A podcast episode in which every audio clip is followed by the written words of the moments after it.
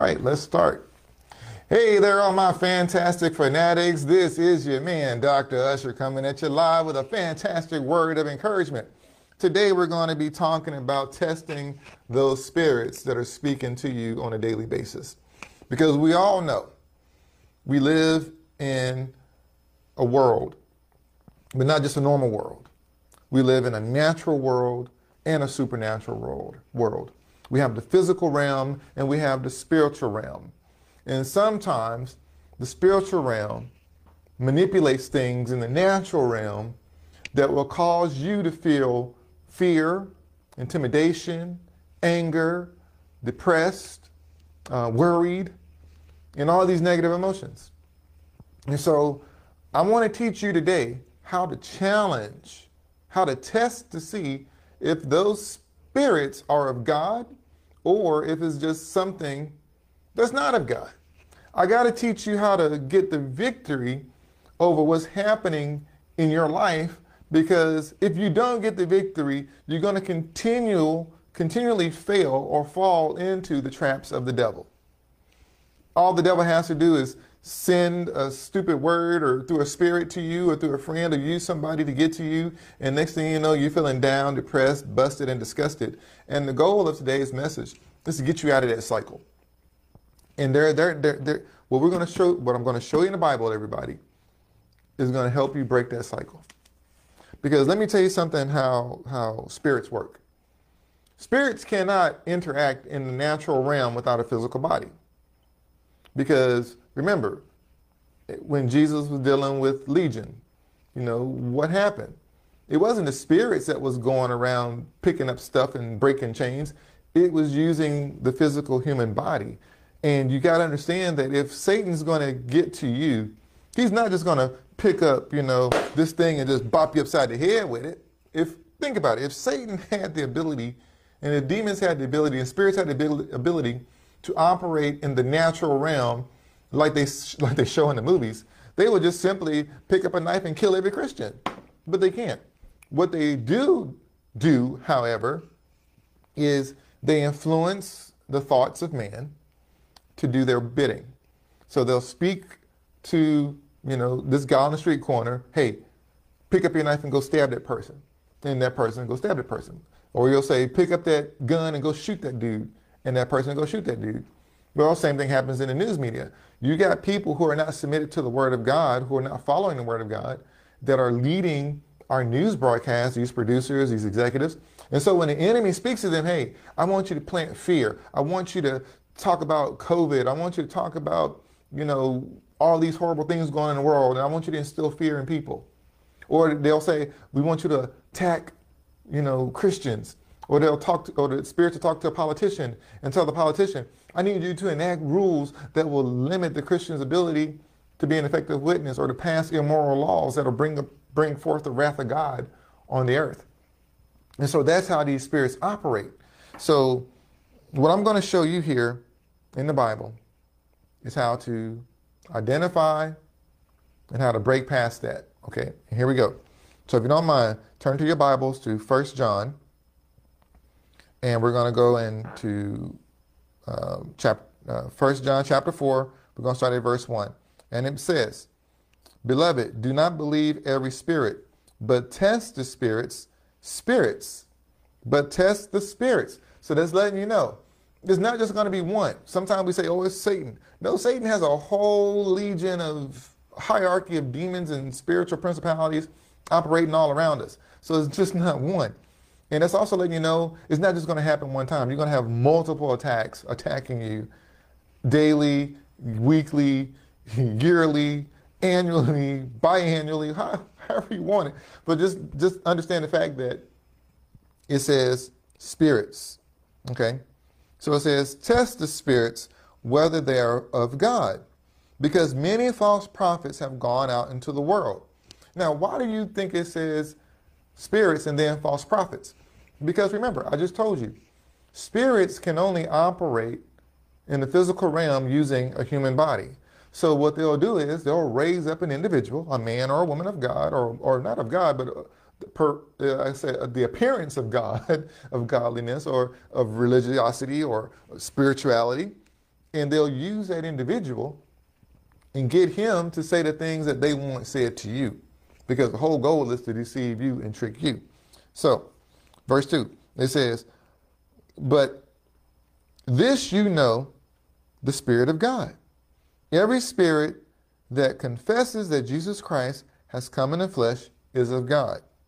And every spirit that denies that, that I'm sorry, verse 3, every, and every spirit that does not confess that Jesus Christ has come in the flesh is not a God. And this is the spirit of Antichrist, which you have heard was coming and is now already in the world. So the spirit of Antichrist, this was written approximately in 60 AD. So the spirit of Antichrist was already there. So what does the spirit of Antichrist look like? It's these people who are proclaiming to be men or women of God, prophets, if you will, according to the scripture, that Satan will use to speak lies. Point blank. And the whole thing is to deceive you. So let's go down to verse 4. Okay. Now it says, verse 4 You are of God, little children, and have overcome them, because he who is in you is greater than he who's in the world. So these men or women who are out there preaching this garbage, deceiving a lot of people, it can you can be easily intimidated by their presence because let's let's face it, you know, they're very braggadocious. And if you come against me, you're coming against the prophet of God and you'll be cursed and you'll be damned and all these bad things that happen to you. But the word of God is telling you in verse um, verse 4. And in the King James it says, Greater is he that is in you than he that's in the world, meaning these false prophets. The God that's in you is greater than that guy. And you got to be man or woman enough to stand up and say, Hey, guy, you're speaking falsehoods what you're speaking is not the truth. It's evil. And allow the Holy Spirit to use you to do that. Verse 5. They are they are of the world, meaning those false prophets. Therefore, they speak as of the world, and the world hears them. Now, this is interesting. These false prophets, when these spirits are using them to speak lies, when they're manipulating their thoughts and manipulating, you know, their mannerisms, you know, the Bible is telling you that these people are of the world. They're not of God. And isn't it strange how the world listens to them? Now, you might be thinking, well, Ralph, you know, Sister Sally listens to this prophet. Uh, he listens to that prophet on television all the time. She's a believer. Well, according to the Word of God, no, they're not. Any person that listens to a not, to a, um, a false prophet that follows these people that are being manipulated by spirits, false spirits, or what I call demonic spirits, or unclean spirits, or, you know, spirits of lies, they're not of God. They're not in God. They're not in the kingdom of God. They're of the world because they're being deceived. Because those of us who are following God or in God, we won't be deceived. So don't you think it's strange how these people that you are watching in your life every day, you know, Sister Sally and all of them, how is it that they're deceived and you're not? Think about it. How is it that you are not deceived and you're not following those false prophets, but other people are? You want to know the secret? It's because greater is he that's in you than he that's in the world. And because you're not of the world and you're not in the world, you, you can't be deceived. Okay? But what about them? Are they really following Christ? Nope. They're not. They're what we call a false believer. They have the appearance of godliness, they, they speak the right words, but the simple fact that they're being deceived is proof enough for you and for me to know that these people are of the world. They're not really godly people. They're just acting godly because if they were true godly people, they wouldn't be deceived. So, anyway, let's move on. And check this out, verse 5.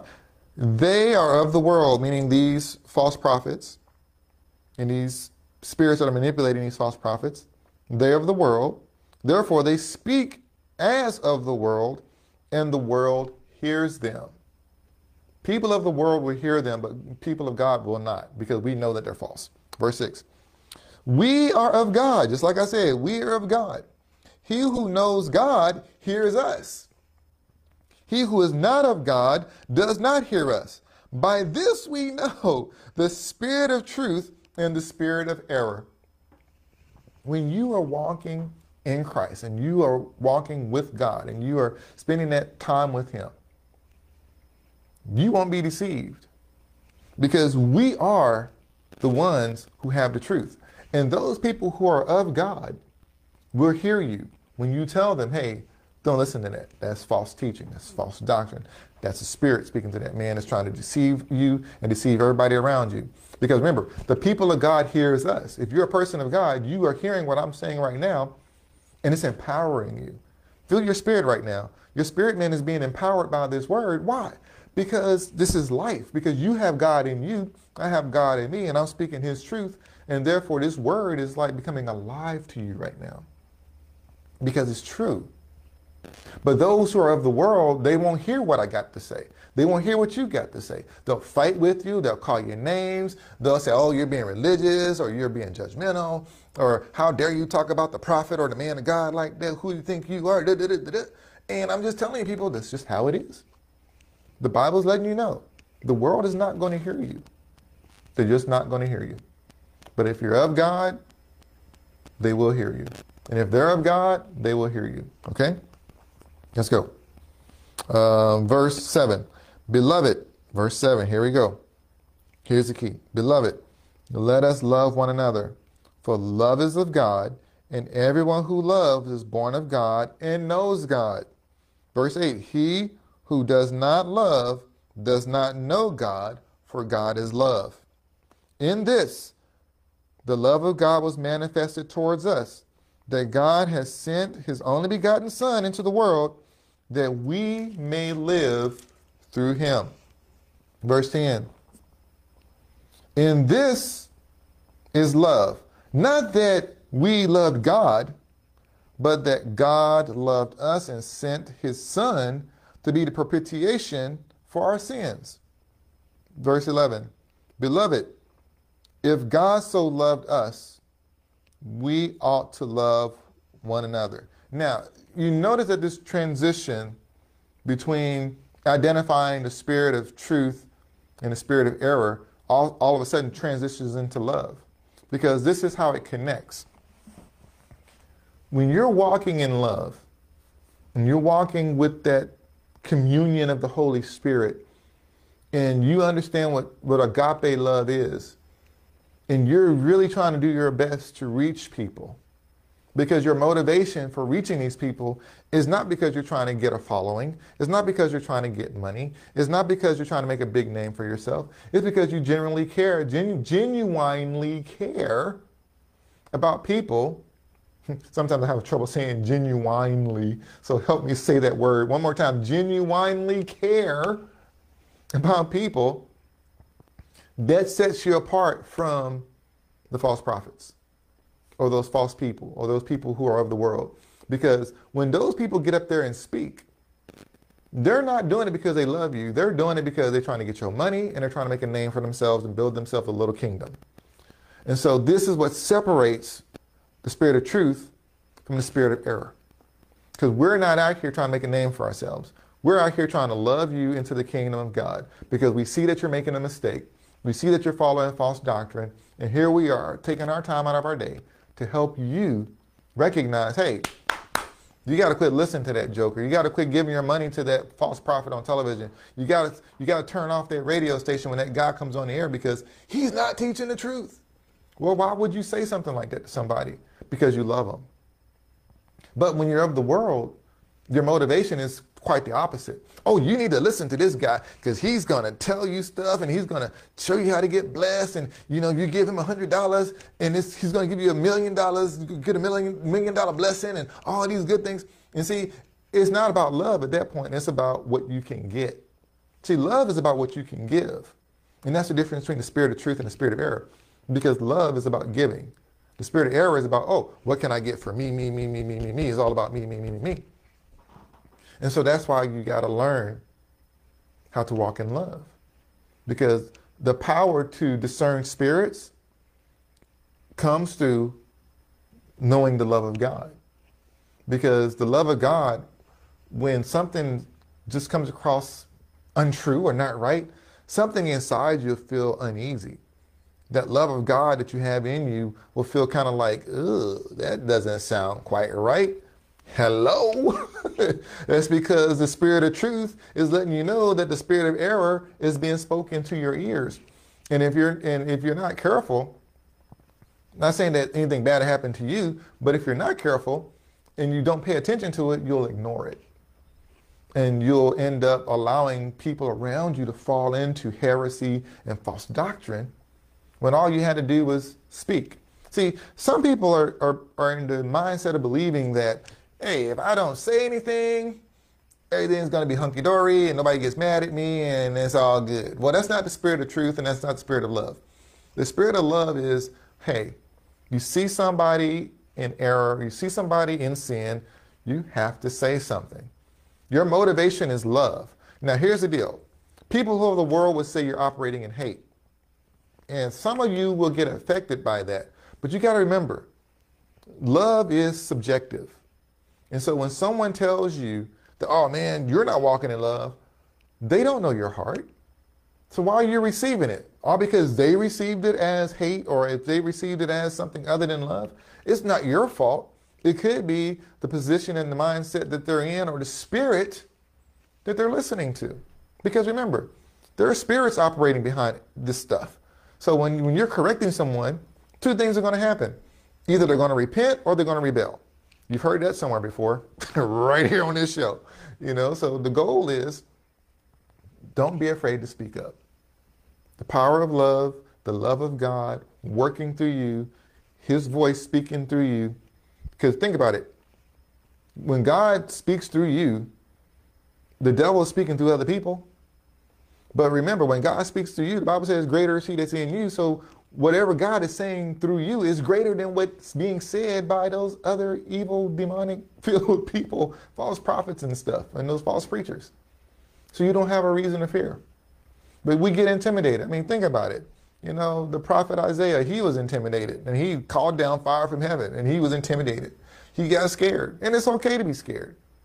But remember, if you read First John again and read all the way through, you'll see where it says, perfect love casts out fear.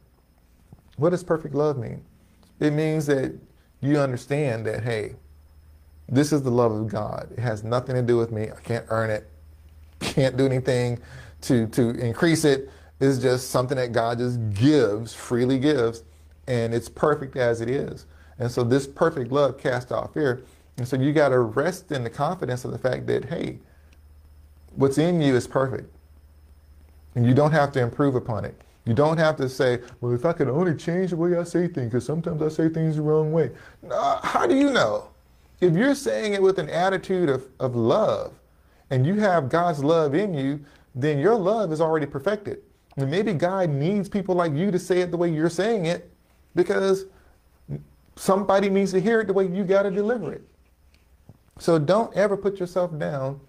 You know, if you if these people who are being manipulated by spirits are telling you, oh man, you, you're not saying that in love or, you know, uh, that's a bunch of hate speech. Oh, no, no, no. Ignore that stuff. Okay, people? So, with that being said, this is Dr. Usher, and I hope that you've learned how to overcome in this area of a life. I hope that you've are you're able to identify, you know, the spirit of truth and the spirit of error, and I pray that you would use this information to impact the people around you and help people get to know the love of God. Because the love of God is amazing. This, this love that God has for us, He's so patient, He's so kind. And even though we want God to bring down the fires of heaven and destroy the whole world, He hasn't done it yet. Why? Because He loves His creation. He loves the, the drunkard. He loves the gay guy. He loves all these people out there cheating on their wives and beating on their kids and doing all this evil stuff. He actually loves them. And every day is their opportunity to repent. But the only way they're going to repent is if you use your gift, which is your mouth, to speak the truth in love and what does speaking the truth in love mean? It means that you speak it from an attitude that say, hey, I don't want nothing in return. I'm just going to tell you this because it'll help you. That's the only way you can determine whether you're speaking in love or not. Because if you want something in return, then you're not doing it in love. But if you're doing it because I actually care for your life and that if you keep doing this, bad things are going to happen to you, that's good enough for God. And you need to speak up, stand up and speak up. Okay, people? So, with that being said, I got to let y'all go. This is Dr. S reminding you to do as much good as you can while you can. Time is short, but life is so sweet when you got Jesus. I see y'all later. Bye.